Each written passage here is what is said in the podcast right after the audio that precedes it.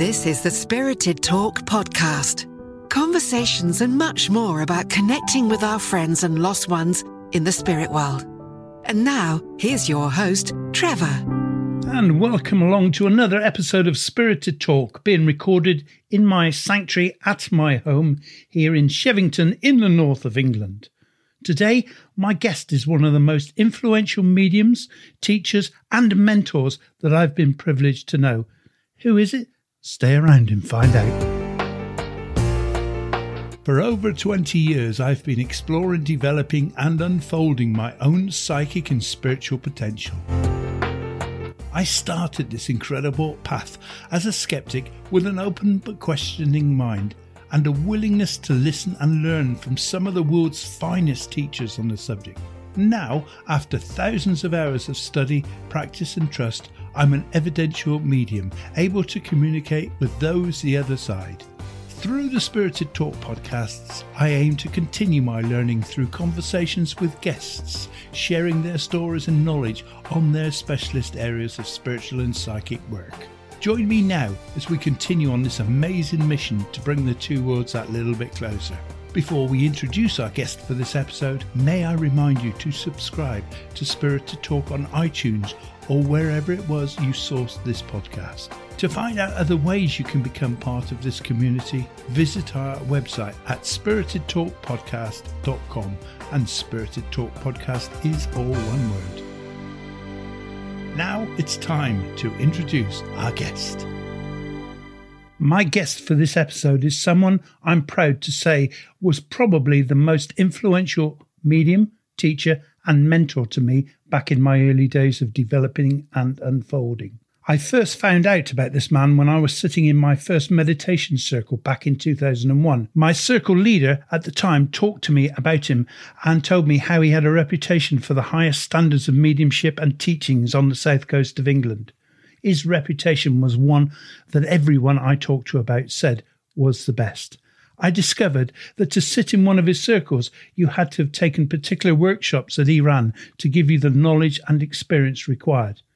I duly took those workshops and gained the access to one of his coveted circles, sitting once a week in the basement of his mind body spirit shop in Poole in Dorset. My guest, now in his 40s, has been working with spirits since his childhood and took his first spiritualist service when he was just 17 years old.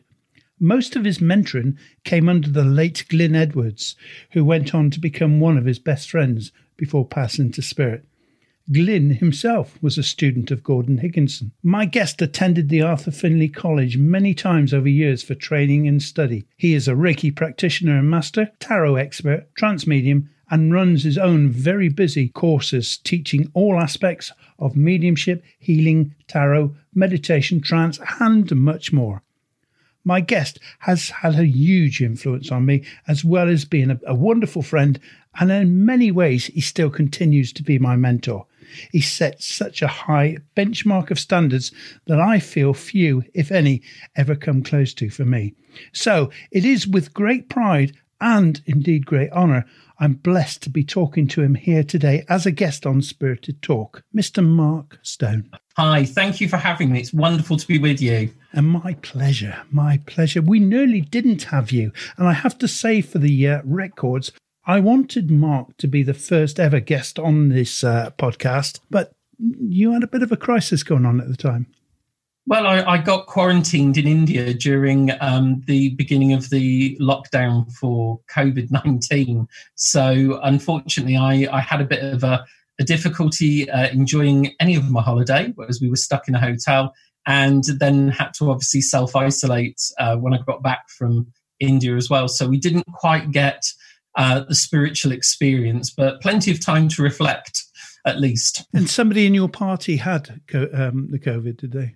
Yeah, un- unfortunately, we made international news because uh, one of our party was diagnosed with COVID, but then the hotel and the travel rep that we were with um, colluded to say he was negative to get rid of us because the government had told them to isolate us and they didn't want to. So they put us on a plane when he had a positive statement, and we were all hoiked off the plane, um, marked as quarantine breakers, and that we were doing it deliberately when we didn't do that. And uh, yes, it was a bit of a drama. There's a, a good uh, after dinner story in there as well with everything that went on. But um, we we all got through it, and eventually um, we got home, and then some of our party uh, didn't get home until after Easter. So they got there for another two weeks, uh, which was a bit concerning. But everybody's back now, and and everyone's safe and well, which is the main thing. And the and the chap that was ill, um, the Indian doctors took care of him really, really well and, and helped him through because he he really went down very hard with it. So um, you know, I've seen firsthand very much how quickly someone can um, succumb to it, and luckily um, he and his his partner and everyone else managed to get home safe and sound, which is the main thing. So there must have been a point, I imagine, during the holiday where it went from being a holiday or a break to a sudden start. Oh, how long are we going to be here? And then a panic. How do we get out of here? Only after day four uh, that started. So we were supposed to be there for two weeks, and uh, yeah, after day four, it's it, it when he went when he became ill because we'd we'd been questioning whether to go and we were told by the travel company oh there's no problems. The foreign office have got no issues with people traveling to india. There's virtually no covid in india. Um, of course if you want to not go on holiday uh, that's fine but you won't get your money back or anything. And um, so we said well if the if the risk is low we we've saved up to go on this because it's a lovely trip. And uh, and of course very soon into it he became unwell and and then it all just kind of fell apart. Not not his fault, you know. Anyone could catch whatever. You're in a plane, air's been recycled everywhere, and um, so what was nice was when we were first told about being quarantined, we were quite free at the one hotel. So we did a few meditation sessions, and what was lovely out of that, one of the older members of the tour um, said, "Oh, I only came to sit in on this meditation." Because of something to do, because there's nothing else to do. And after a couple of sessions, he said to me, um, just before we were hopefully traveling back for the first time, he said, I'm going to carry this on at home because he said, when we sat and meditated, I found a peace that I haven't known before and so he's going to carry that on when he gets home. So that was a, that was a lovely compliment. That was really nice. Uh, it's good to have you back and safe and well. That's the most important thing.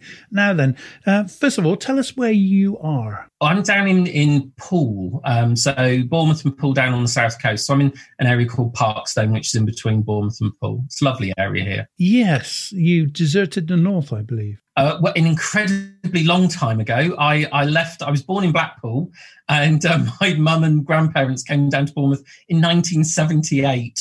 So uh, we went from, from the north coast to the south coast um, into Bournemouth. So, yeah, so that's a long time. So although I'm I'm born in the north, most people would probably consider me a southern softie. Well, I get called that all the time. Uh, still, never mind. Uh, I'll always be a southerner. I think myself. I try. I tried to be a northerner, but by heck, I'm not making it. So, in my introduction, uh, we talked about you, or you mentioned something about yeah. Here we go. That you actually did your first spiritualist service when you were around 17. Do you want to fill us how that come about? Tell us about how that come about when you first got involved with spirit, when you were aware of it, etc.? Well, I was brought up in a spiritualist household. So my mum and my grandparents were spiritualists. So growing up, everything to do with the spirit always was thought of as normal. So if I saw anything, heard anything, felt anything, there was no poo pooing of it. There was no telling you, don't say such things. There was always this interest. Um, in it. And of course, that was our church. You know, I was named in a spiritualist church when, when we were in Blackpool. And when we came down to Bournemouth, um, we used to go to spiritualist church quite regularly. There were, you know, a great number of, of churches. There's still a good load of churches here, but we used to go a lot to Bournemouth Spiritualist Church, which is still in existence, and also Charminster Spiritualist Church, which is an independent, which um, I also um, go to quite a lot. And so we used to go to church all the time. So that was quite normal for me. And my grandmother used to show me lots of different things to do with, with the spirit world from being just a top. If anyone was not well in the house, she'd say, you know, put your hands on them, ask spirit to take it away, the pain away, the discomfort away. So I was brought up with that sense of, of healing as a, as just a natural part. It wasn't until I went to school that you find out that everybody else's families don't do the same. And then you kind of have that little thing like, oh, okay, so maybe that's not normal behavior, even though to me it is normal. And so seeing and hearing things again, my mum tells lots of different stories of when I was younger. Um, personally, I, I have a very bad long term recollection of different things. Um, only certain things stick in the mind. But um, I started sort of sitting in different circles at churches, open circles, and then sitting at home a lot. I was a I was a great one for reading, getting lots of books, wanting to read everything. How old were you at this point?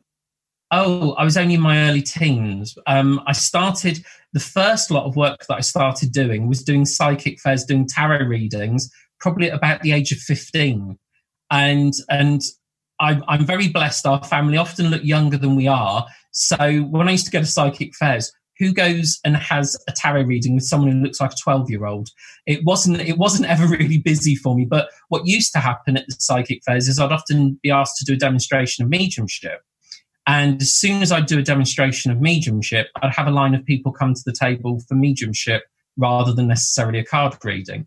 So so i used to do those you know 15 through to about 1920s um, used to do the psychic fairs.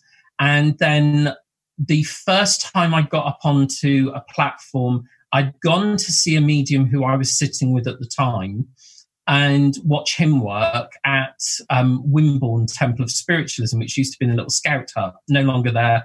Uh, the, the, te- the church doesn't run anymore. And when we went there, I was, they used to sit in a circle for a service rather than in rows. And of course, whenever I used to go to sit and watch a medium work or sit in church, I would often go off into the power. So I would often close my eyes and just sit and, you know, go into that space, which of course, when you're in rows, doesn't really show much because you just sat there with your eyes closed. But when you're in a circle of people, it's quite noticeable you've got your eyes shut because a everyone can see that you know your head's gone down and you're you're sort of not with it. It looks more like you're asleep. So I had to sort of stay very conscious and watching. And I kept hearing the spirit world say, come and play, which used to be the kind of invite that I would have to go and drift off with them. And I was going, no, no, no, can't, can't come and play. Got to stay with it and watch what's going on in the room. And kept getting it, come and play, come and play. And in the end, I said, no, look, you know, disappear, uh, go away, not interested. Uh, not as in politer terms as that, but uh, that's what I said. And they went, all right, see you later. And then with that, the medium turned around and said, I'd like to introduce you to Mark, who's going to give a demonstration. Come back, come back. Where have you gone? Where have you gone? And of course, they were they were still there. They hadn't disappeared anywhere. And and that was my first demonstration. And then soon after that, I was asked to to be at one of the churches, and then it went on from there really. So you know those those sort of early days um, were really interesting. Long time ago now. Next year, marks 30 years of me working on platform. And you know it's a lot. And in my 20s i used to do about 200 church services a year as well as my ordinary full-time job. So every weekend i was either serving churches or going to see glyn at the college um, if that was you know my later 20s when i met glyn. So you know there was a, a lot that i was doing. I was a bit I was a bit over enthusiastic. Uh, you know, the the exuberance of youth makes you think you can do everything and go on forever at full pelt. And because of my great enjoyment of the spirit work, it it was it was really a wonderful thing. You know, I really wanted to do as much as I could. Um, you know, I'd sat in different circles, gone to different seminars um, all sorts of things. You know, even was involved in things like the Noah's Ark Society, which was wonderful for looking at trance and physical mediumship. So many different things. You know, it was um, it was a wonderful time. You know, of lots of experiences, lots of things, and and again, you know, being able to serve the churches and go and work was was just wonderful. You know, and still is. I still love serving, but I don't travel as much as I used to then because I've now got that sort of core base of people that I'm teaching and working with locally. So I tend to stay closer to home rather than all the travelling up and down the motorways and the highways and byways of the UK. I don't think I've ever asked what, what did you do as a job before you became full time at this? Well, I my I started out um, in a bookshop in Wimborne, and then I went on to a bookshop in Christchurch, which I stayed at for many years. Bookends in Christchurch, And my original desired occupation was actually to go on the stage and to do acting and singing and drama. And I, I took my A levels, then went on to a place at drama college, and then realized that I couldn't stand auditions and I hated the rejection of not getting chosen for something. So realized it was never going to be a good pathway for me. But my spiritual work had always been going on through that. And I stayed with working in book selling right the way through until we opened our centre in 2002. So all during that time, I'd worked with the books, which is my love anyway. And also um, at Bookends, we had an art gallery, as you can see with pictures and things behind me. Actually, you probably can't do that if it's on the podcast, can you? See what's behind me. And, um, you know, and I used to and I used to work in the art gallery, so I had a love of art as well, which was all in there. And then opened the art centre. It was great. So always been in retail of one form or another, alongside um, the mediumistic and the spiritual work, and still am because I still do retail uh, spiritual products and things like that. Just going back on that detail there, uh, you mentioned that at some point you went to Stansted College uh, if Glyn was teaching. Just just iron that out. How did you first get to know about Glyn? Well, I, I'd actually gone to the college before I met Glyn. I went once when I was about 18 and I'd saved up my Saturday job money um, and went to go on a trance, a mental trance and physical mediumship week. And unfortunately, there was a bit of a joke that there's no F in physical. And that week, only certain groups were taken into then what was the dedicated physical seance room. And there was a lot of disgruntled people on the first week that um, that didn't get the full experience that was kind of promised. So I, I'd vowed at 18 that I wasn't going back to the college because it wasn't the experience that I'd hoped for. And as I was leaving the college on that first day, I was sat um, on that first week. I was sat in the the lobby of the college in the hall, and a guy came in in a Hawaiian shirt, like a whirling dervish, and he caught my attention. Didn't know who it was because I was just literally catching a taxi um, back to the train station at that point. Anyway, years go by, and in my mid twenties, I had a certain amount of difficulty with local mediums um, not being particularly the most supportive or pleasant towards me in my work. And I got to a point where I was questioning whether to continue, um, whether to continue with the teaching, whether to continue with the demonstrating, because of what was happening. And I'd had a number of mediums that had actively tried to get me banned from local churches and all sorts of things um, which unfortunately people are people, and some people, if they don't like you or they feel threatened in some way, they make you a target. And I was at the time when this was going on, I went to serve down at Paignton Church, which is a lovely church, and a good friend of mine, Peter Egan, who's a wonderful medium down there, and at the time uh, was also teaching um, at the college up at the Arthur Findlay College with Glyn. And he said, you know, you really need to meet this man called Glyn Edwards. He He'd really help you. He'd really support you. And and I said, oh, I don't really want to go to the college. I went years ago, and and I didn't feel necessarily at the time it was right for me. So Glyn was luckily coming down to the Axminster Awareness Centre um, about a month after I'd had this conversation with Peter, and so I I went and booked on to this weekend and saw him demonstrate. And he came to my mum with a message from my grandmother with a brilliant message, with a remarkable message for her. And the workshop, everything in the workshop was kind of the way that I thought about things, felt about things. So it was encouraging to see someone with such a, a well renowned name and, and career behind with him at that point that he was then speaking along the same lines, teaching along the same lines. And I thought, this this is right, this feels right. And so that was when I was about 24. And I then literally saved up all of my working money and my holiday. And I would go to the college because Glyn would have invite only weeks where he'd only invite certain students. And there were a whole load of us who used to go along at that time and study with him and work with him, um, who still are now teaching and working with mediumship as well now.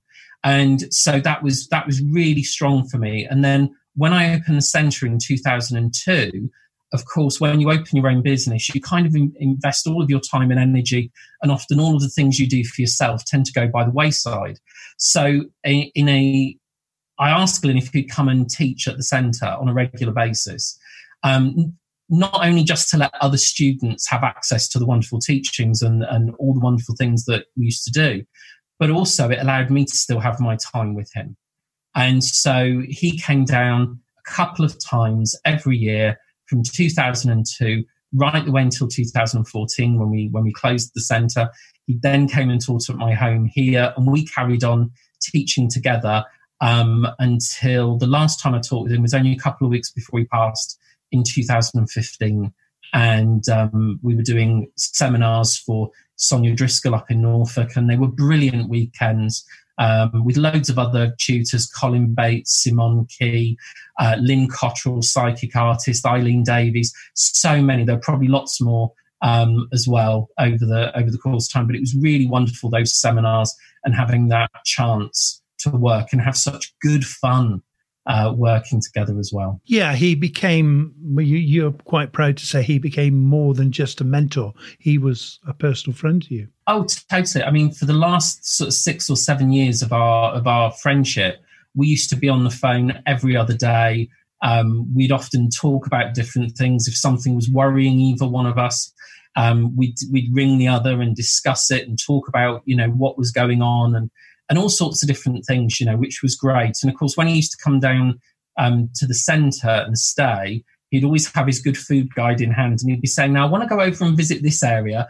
And also, there just happens to be a nice restaurant or pub we can go to that just happens to be in the good food guide. So we'd go on these lovely tours of Dorset to places I didn't even know existed to go and have these wonderful walks. When we used to go down and do the weekend seminars at Paignton Church, um, we always used to go to places like Buckfast Abbey because he loved it there. He absolutely adored it. And so we'd go, we'd sit in the prayer room, we'd wander through the gardens discussing all manner of things. And it was just, it was a real, it was a real pleasure, you know, real pleasure. And you could just sit and listen to the experience. And we didn't always agree on stuff. You know, we'd sometimes debate it from our different perspectives and still not come up with an answer.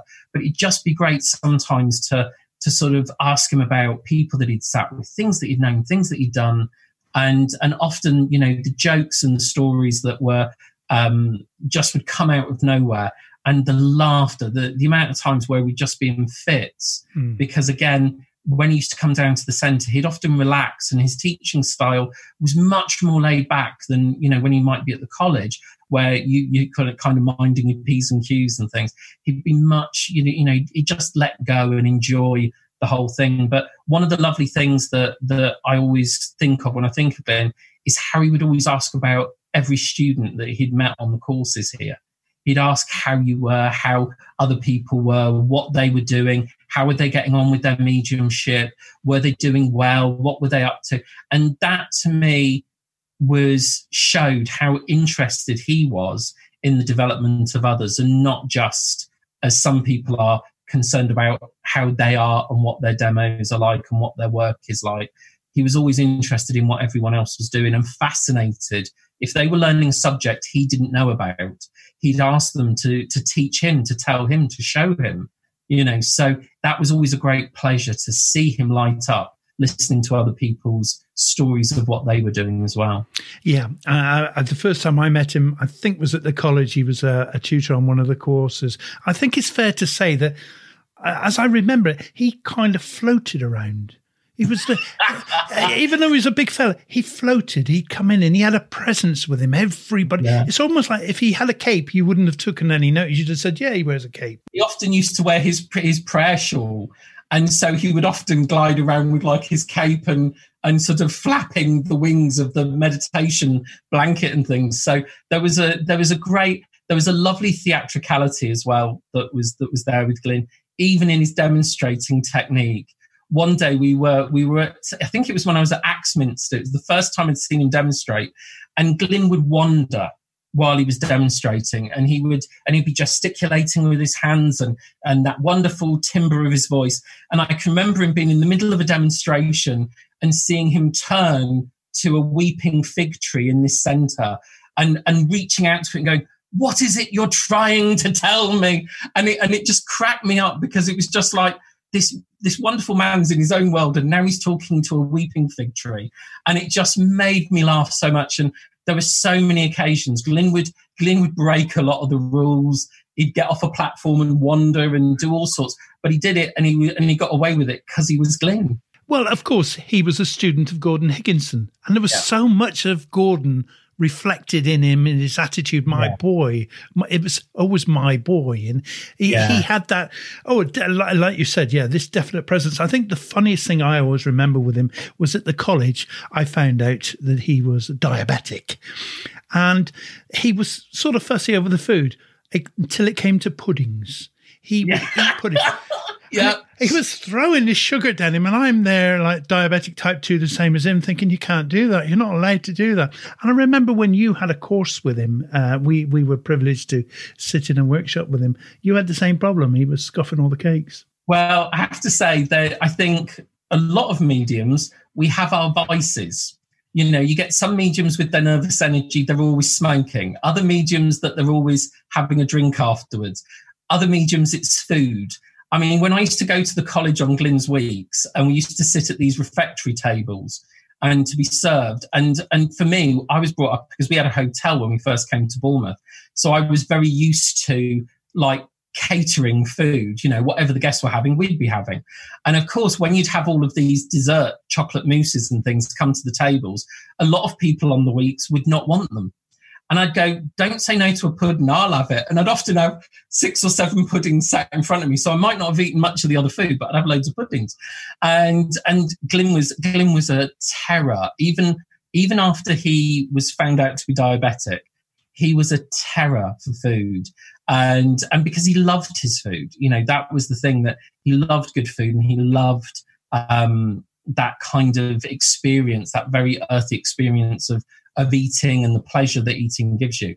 And I think that that sometimes, uh, and I think hopefully people will resonate with this, that sometimes when we're sensitive, we turn to something for levels of comfort and support.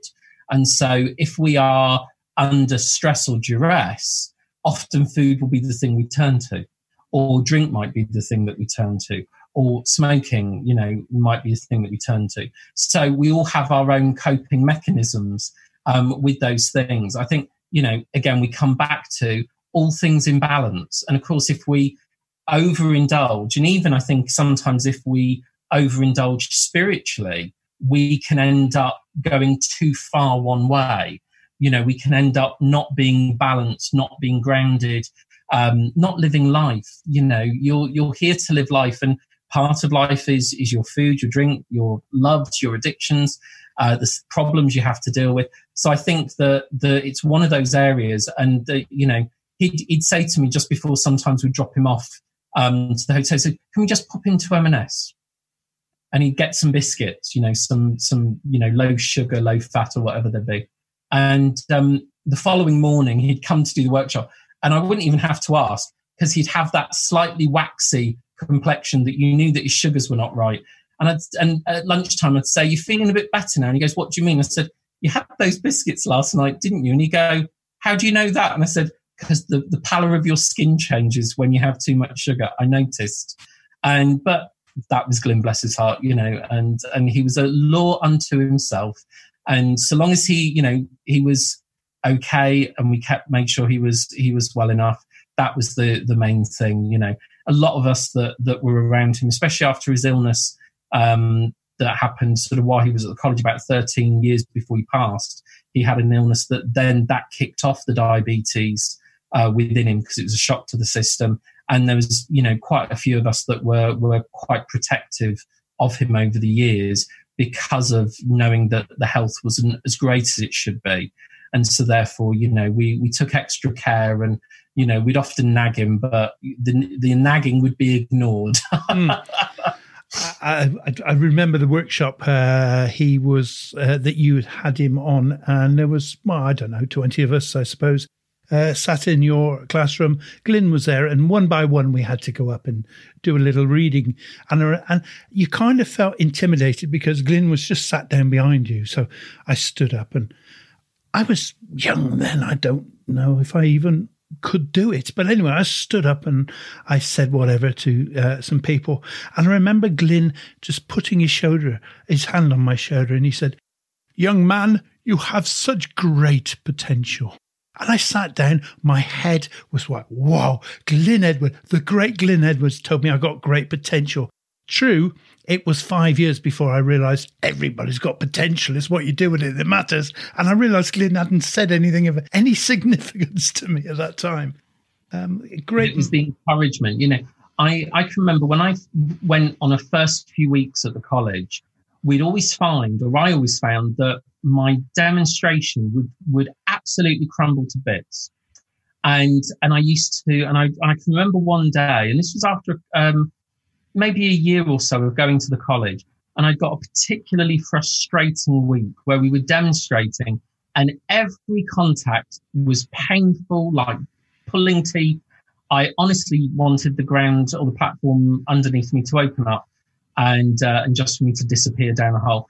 And I was, and I rang my mum and my mum's very down to earth. And, um, and I was, I was bemoaning the fact of how I was struggling and how difficult it was on that week. And she said, Do you mind if I make a comment? Because my mum was, my mum is my best critic of, of mediumship. And she said, You're too in awe of him. And therefore, you're feeling like you're going to fail in front of someone who is wonderful.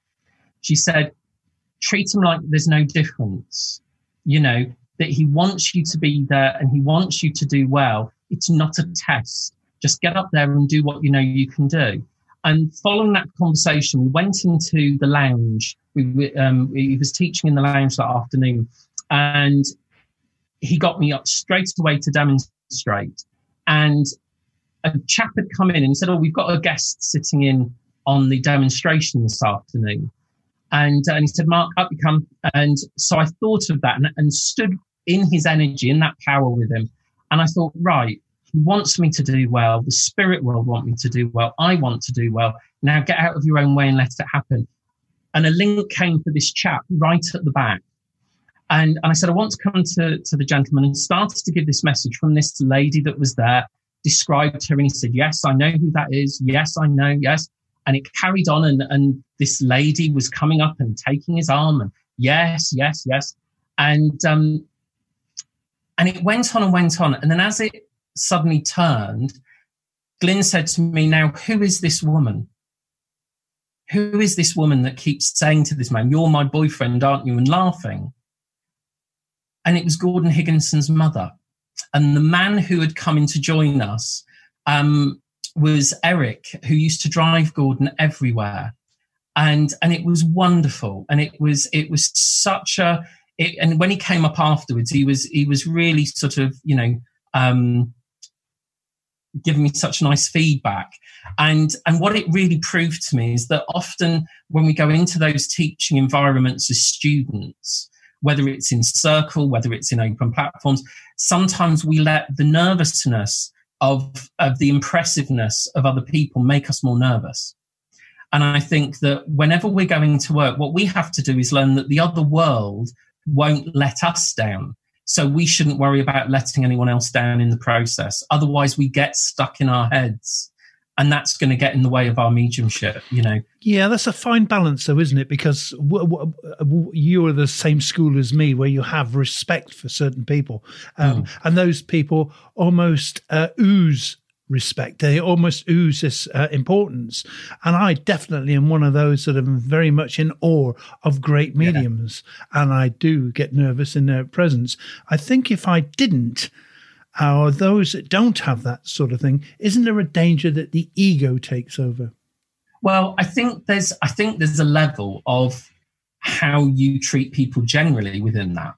Because when you know when I remember talking to Peter Egan, he said, you know, when you go to the college, listen, listen to what people are saying, listen to what they're doing, listen to the tutors. Don't keep butting in about your story because if you listen, you'll learn.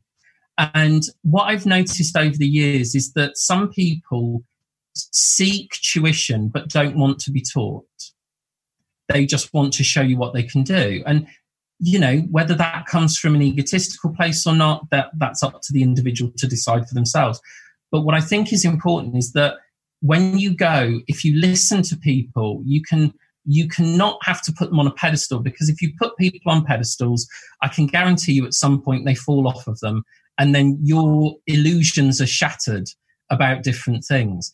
If you recognize that every single medium is a person, just like you or I, nobody is any better or any greater because they're a medium. You know, the culture of celebrity, I think, has affected mediumship because people are going, oh my God, oh my God, they're famous. Well, when you meet them, they're, they're just quite ordinary, quite happy, quite centered. Um, sometimes people, as you say, maybe that ego of who they are, what they are, get sometimes in the way. But I think if you if you're a genuine if you're genuine enough to want to learn from someone and listen to someone, then you will honor and respect what they do, but not let it cast a shadow over your own mediumship. Instead, it will shine a light on your mediumship and inspire your mediumship. I always say to students if you go and watch someone who's really good, don't sit there going, I'll never be as good as that. I'll never do that. You know, I can remember um, Ron Jordan, wonderful trance medium, told us a story once when we were at the college. And he said one day he was sitting in the power and talking to spirit. And the spirit world said to him, What is it you want? What is it you want? And he said, I'd love to be as good as Gordon Higginson. And the spirit world replied, Why not better than? Why not better than?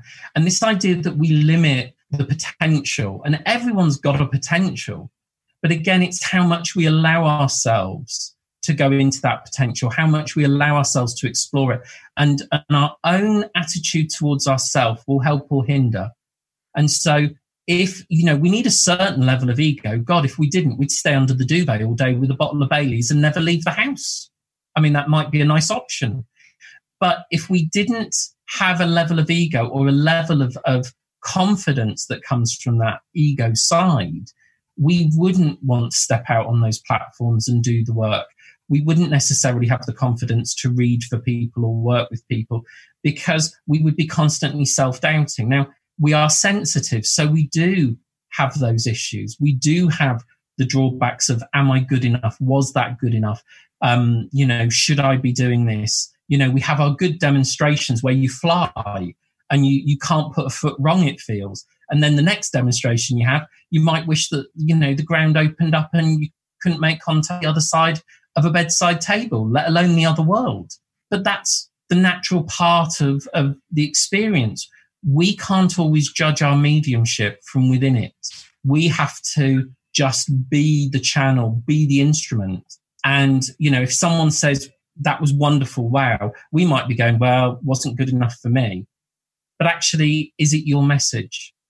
It's their message. If it's helped them, if it's supported them, then it's done its job. And sometimes I think we are far too critical of ourselves and also others in this movement. Mm. And that criticism, if we're doing that outward gaze at other mediums, going how shocking or how awful they are, or they're this, or they're that, you know, or they're not a medium, they're psychic, and all this, although those are all observations, if our mindset becomes so heavily gauged in criticism of everything and everyone else, then we are going to have that mindset about ourselves and equally torture ourselves in our development when it's already going to be a work that we know we have to persevere with in the first place. Let's not make it harder for ourselves by having a, a, an imperfect attitude towards what we're doing.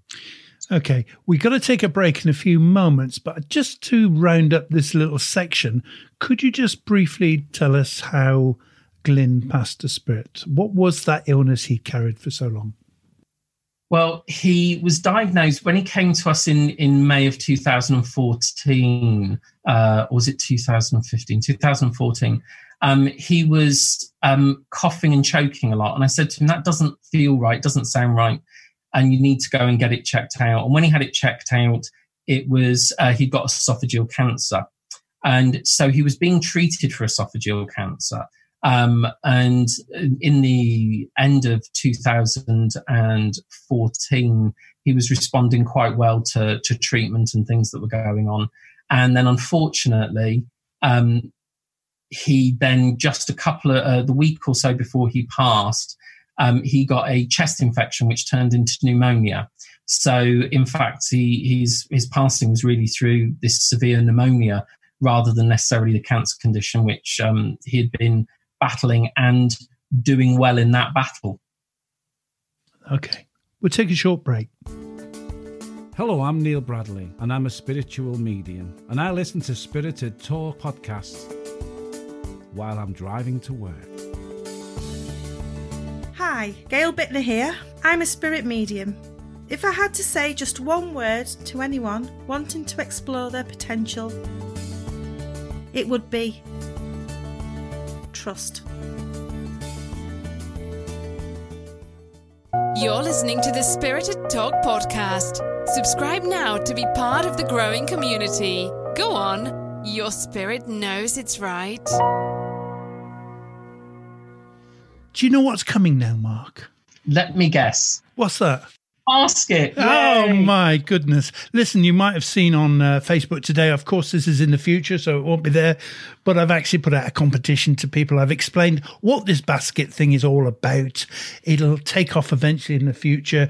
Um, so we've put out a shout for some names for it. I think you put one forward today. I have delving into the unknown. I thought was quite pertinent. Well, it, it pretty much is. I put a few more questions in here today because the last few guests are taking some out. So if you were in the studio, you'd put your hand in, take one out, and you have to promise to answer. Do you promise to answer? I promise to answer. Lord Um, knows what I'm letting myself in for, but there you go. Well, thankfully, this episodes this these episodes are being recorded for YouTube, so you can actually see the pictures. So we have to be very careful. That is one of the. Where's the phone? I'm just looking at myself there. Everybody does that, don't they? On these media, say they stare at themselves, but the camera's there. Uh, I know. Here's your question. Let's have a look. Drum roll. None of the dirty ones have come out yet. I'm really annoyed. That's, thank heavens. Oh, this is perfect for you. Oh, What winds you up more than anything else? oh, I'm going to be on a soapbox, aren't I? Um, I think one of the things that I find most difficult um, that winds me up from a spiritual perspective, we'll do it from a spiritual perspective, is when a lot of people that come to you asking for help or support, um, when you then spend that time and energy with them, um, and you know the amount of time I spend on phone calls and emails, and then you start getting told you don't know what you're talking about, you're not really helping me, you don't want to help me, and and that's the thing that that upsets me. It doesn't really wind me up, but it upsets me that when people reach out for help and you try and help in a in an honest and a genuine manner, that you then get sort of disrespect back. Um, the amount of times I've spent hours sending emails to people and don't even get a thank you um, back because it's not what they necessarily wanted to hear or it doesn't fit with with a belief. So that's probably one of the only things that that sort of you know upsets me rather than winds me up because it's a case of you know if you ask for an opinion, if you ask someone to how would they help you or how can they help you, and it goes back to our previous conversation then you know have the respect of listening to that. Even if you decide it's not for you and go off and find someone else um, recognize the fact that someone's taking time and energy and effort out of their day. And this will be the same for for mediums up and down the country. And we give that help and we give that time and just remember that you know we don't have to do that. We do that because we want to support other people and care for other people and give them that time and that energy. It's not paid for work. You know it's it's out of our own free time our downtime that we have those times. So those are the kind of things you know and disrespect to mediums. You know sometimes um, i used to find at the college we'd actually have to say to people can you let the medium go and get their cup of coffee? Because they're not going to get a break. And and people don't always you know consider the feelings of, of other people. They don't always consider online the opinions and the feelings of other people. And and i always say to people just be mindful of of others. Be kind be polite. Just like we were saying before it's the manners and the politeness i think that's that's most important Just popping back on this story a little bit, um, we mentioned Glyn and we talked about Glyn being a student of uh, the late Gordon Higginson. You didn't get to meet him, did you? i didn't get to meet gordon in person no No, but the key is you had, I, I believe, in your teaching and Glyn's teaching, huge influence from the man. Would you agree? Oh yeah, sure. I mean, Glyn would often talk about things that Gordon would say and do, and showed him, and the experiences they had together. Because obviously they they worked together for all those years, and and I think that the the way that that Glyn was was was helped and supported undoubtedly by by things that were shown and taught by Gordon.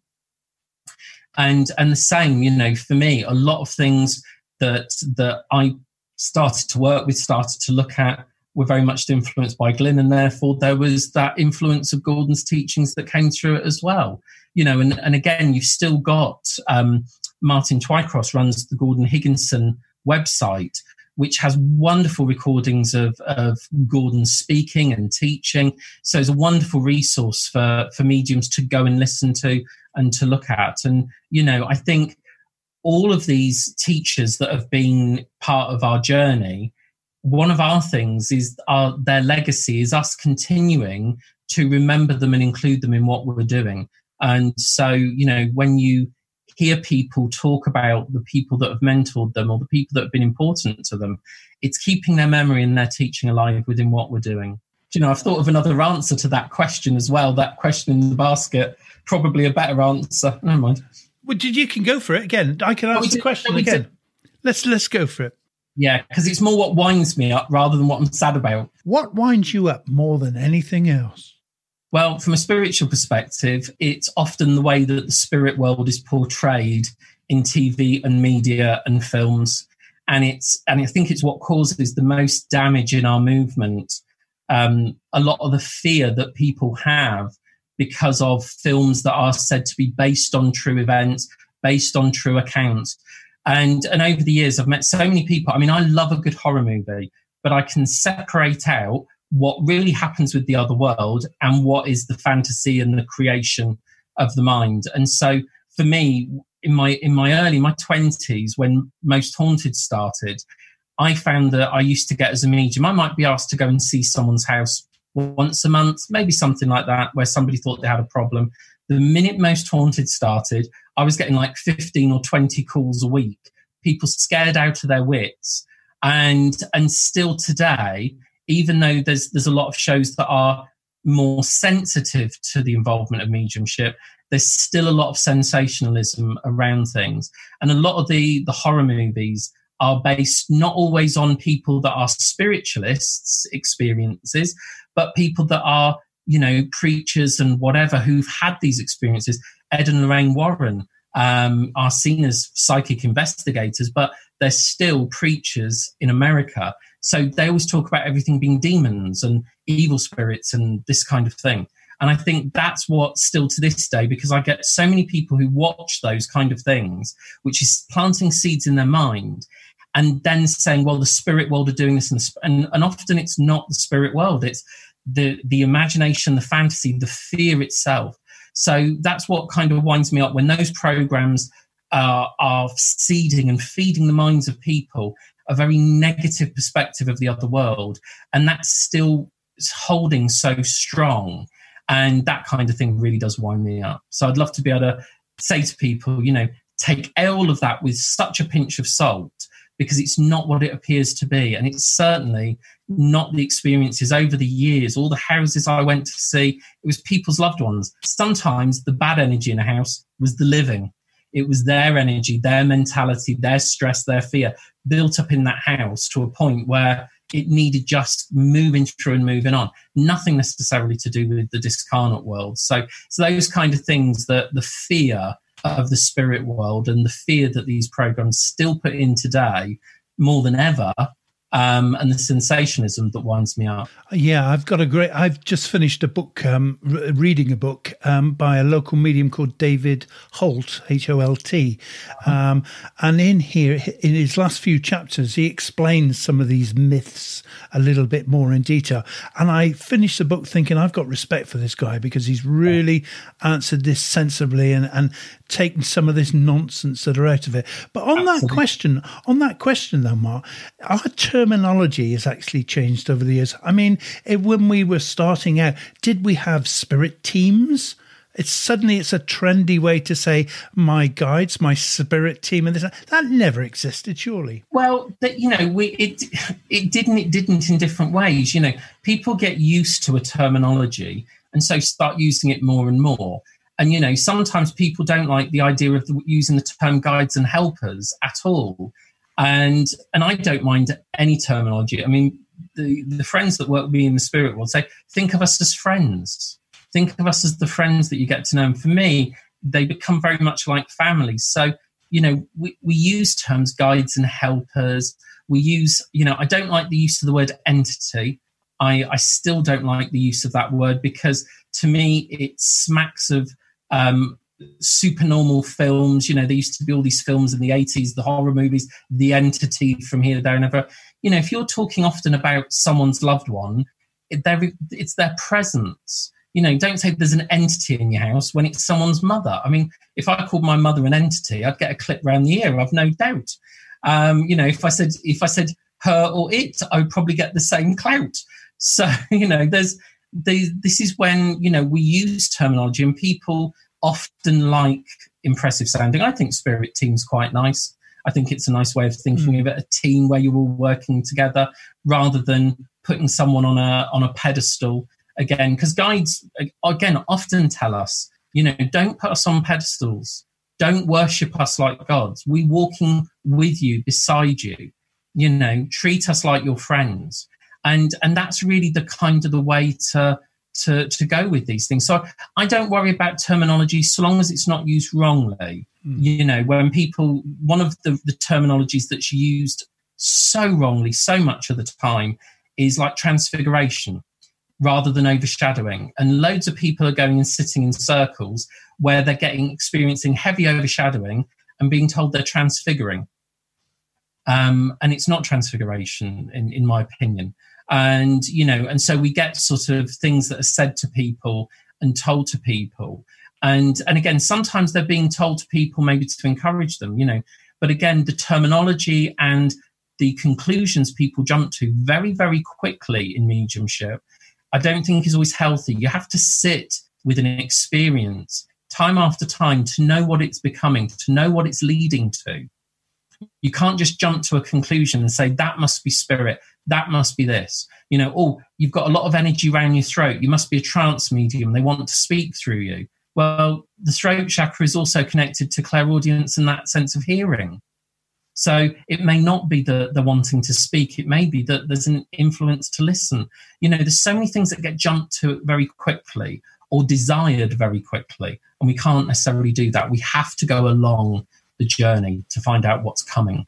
In what ways do you think your mediumship has changed over the years to now? Wow, constantly changing and very and very different. You know, when I first started out in my teens, I was very much like an, uh, a clairvoyant side of things. I'd see, I'd be able to see and describe and go through everything. Then in my 20s, when I started to get more into my trance work, I've noticed that rather than sort of seeing the other world out here and feeling and sensing, it became an internal, very internal, very clairsentient experience of the personality, the nature, the body, the whole experience as if I was becoming the other person. Even on a normal mental mediumship demonstration on a platform, that level of influence was was there. And then it's continued to go through chops and changes. Every demonstration, Trevor, even after sort of nearly this 30 years, 28 years now, um, 29 years of, of demonstrating, every service, every demonstration is different, which is the joy of mediumship. It's also the uncertainty because you never know what each demonstration brings. You can't rehearse a demonstration. You can only go, be in that right space mentally, emotionally, physically, and then say to the other world, okay, how is it going to work tonight? Mm. And then be open to the influence and the way that it takes you whether you think it's a good, bad, or indifferent service. It's always what it's needing to be and how it unfolds. And and even now, there are things that I'll be in the middle of a demonstration and I'll go, "Wow, did that just happen?" And I'll be I'll be in awe of what what just happened or what the other world were able to do or say or give. And it might only ever happen once and then never again. That's the love. That's the joy. I've got here just one note. It says uh, uh, to mention your passion for the philosophy and history of uh, spiritualism. Mm. So let's round it up into a quick question. How important do you think that is in modern mediumship? I think hugely from the point of view of, of our of our mediums who want to be church workers and platform demonstrators. And really, I think any student of mediumship should look at the philosophy, should look at the history. Now, not necessarily to turn back and say, oh, how the olden days were wonderful, but to understand where the progression of this has come from. And the philosophy is the message for everyone. You know, philosophy is often feared by a lot of people. I don't know whether the word philosophy makes them think it's got to be very high minded, but often the philosophy is the message in a service that everyone will take home with them when not everyone can take a personal communication. Mm. And for me, it's the other world's advice, their wisdom, the influence that can come through philosophy and the the broad knowledge um, is getting overlooked too often. You know, I hear from churches where they can get people to do demonstrations but can't take a Sunday service because they don't do prayers, they don't do philosophy. Mm. And the problem is our, our movement could fall in its current form because if people aren't being encouraged to look at those areas, you know, and to look at the spiritual influence. You know, you may not consider yourself an educated person. It doesn't mean you can't give great philosophy because you've experienced life. And the other world will use that experience and that knowledge that's within you to bring about a wonderful sense of philosophy. Mm. You know, and again, not everybody loves the wants to go into the philosophy and loves going into the philosophy. But again, they often avoid it because they think it's something that that's more scary to deal with or to, to connect to. Mm. Whereas I think it can be the most joyful and the most enriching part um, of our work because I'm sure everyone who's listening has had an experience when they're sat with someone and they think, I don't know what to say to them. I don't know how to help them. And then all of a sudden, words and thoughts come out through their mouth and they go, wow, mm. where was that from?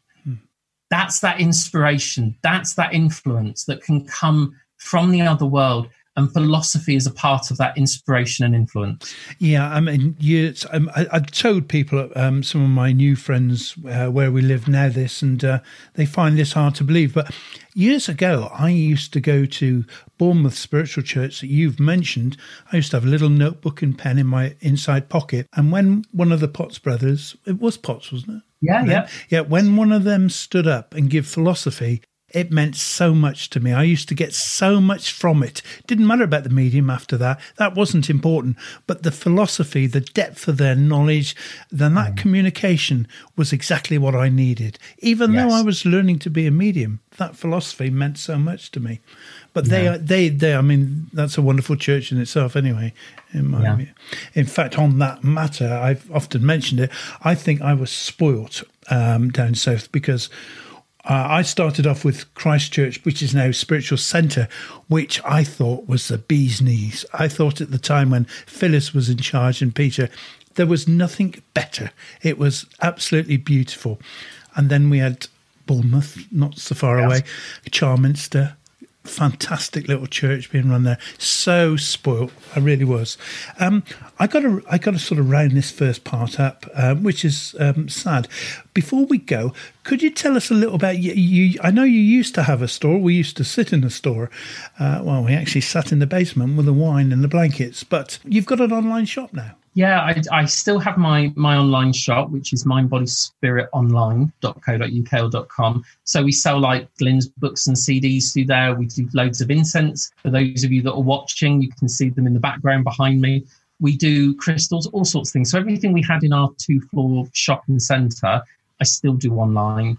Um, we also have a download site for meditations and audios. That's listening to spirit. So I still do all of that. And I still, when we're out of what we're currently in is lockdown, we also have some stuff at churches and at stalls as well. So I still have all that. I still have my retailer cap on, um, even so, because again, this the the stuff that we had was just lovely, and I've just carried on with it online. And even now, as we're through the lockdown at the moment, I'm still trading, I'm still working, I'm still teaching online, um, doing these wonderful podcasts with people like yourself. So it's um, you know, everything changes, but there's always another way, which I love, and that's one of the philosophies of spirit. Everything will change.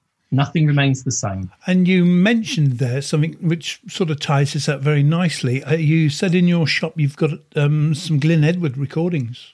Yes, yeah, we do. We we have his. I'm still working on some of his old audios that we're converting for CDs. And um, we've got some of those CDs that are coming to you guys at Spirited Talk for your competition winners as well. For the patrons for the patrons. Patrons, yeah. So you heard that. That's that's absolutely amazing. Marcus um, chose to give us some uh, of Glyn Edwards recordings, original recordings. Uh, have you produced them yourself? Yeah, they, originally they were recorded in like the 1980s and 1990s on audio cassette. So I've painstakingly and lovingly gone through and edited the recording. As you will I know only too well, Trevor, how much sound editing takes. And we've been uh, slowly, originally, we were going to re record them. Glyn and I were going to re record before he passed. And unfortunately, his passing came and we never got the chance to re record. So we we I'm redoing a lot of the old audio work because there's some wonderful teaching um, and his books as well. And we still publish those, and it's just wonderful to keep that that information going and that wonderful teaching alive. I've got a few of his CDs in the back there that I've had off you. I think one of them is quite frequently used. Well, there's, there's I've got two CDs from when I was down the south, uh, both on the same theme. I've got Glyn doing In the Power, and then I've got you doing In the Power, which is yes. much cleaned up. It's much shorter and much more. Yeah, it's only an hour long. Glyn's, I think you need half a day to do his. But, but so I've got those two CDs, and in fact, yeah. I have to confess on the air, the student groups that sit in this room that have sat in the power, we've actually been sitting using your CD for some time now. Um, I've edited it down because oh, they call us softies from the south, but they can't sit for an hour. I, we can only do 15, 20, 30 minutes here before they get fidgety. Sitting, so. sitting in the power that, that we do and that I still do with my group and even the online group, we do um, 40 minutes. And when we used to do it in the in the sanctuary with Glyn, we'd do an hour to an hour and a half oh, yes, Sunday. Oh, and yes. it was wonderful. You'd go like that, it'd be so quick. You think that can't have been that long. But again, it's that getting used to sitting that people need. They really need, I think. Just before we round this up, then, have you got a little message you could give to everybody? Yeah, I would say to, to most people, learn to sit for the spirit and be patient. You know, patience, they say, is a virtue virtue. And in our unfoldment, we can't rush to get anywhere. And there's no point in rushing because you're pushing against flow. Learn to sit, learn to listen to other people, learn to absorb that knowledge, that information, search around from all different forms, religions, beliefs, and, and let yourself absorb all the different words of the spirit and then sit with that power and just let it all come in its own time. Really enjoy going and watching others work, being a part of others' demonstrations and other people's work. Celebrate it. Thank you very much indeed for that, Mark. That was absolutely incredible. So, ladies and gentlemen, that just about wraps this episode up. If you haven't yet subscribed to this podcast, I would recommend you do it now. And if you want to take this a little bit further and really support this channel, go and check out our Patreon um, section on the website. My name is Trevor. Thank you for listening.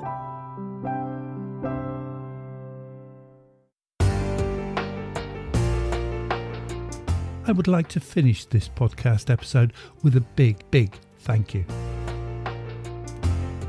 Our world is at war with the COVID 19 virus at the moment. I'm fortunate that I can stay indoors in the safety of my home. Many people in this country and across the world can't. And there are many more that, although they could stay inside away from the virus, they're choosing to go out and help others in the fight my guests, my family, and I would like to say a huge thank you to all those kind, wonderful people for all you're doing. Thank you to the doctors and the nurses, the carers and the cleaners, the paramedics and the emergency workers, the delivery drivers, the council workers, including the binmen, the shopkeepers, the shop workers, the utility workers, and everyone risking their own lives and going about their duties while facing life threatening risks. Thank you. Thank you. Thank you.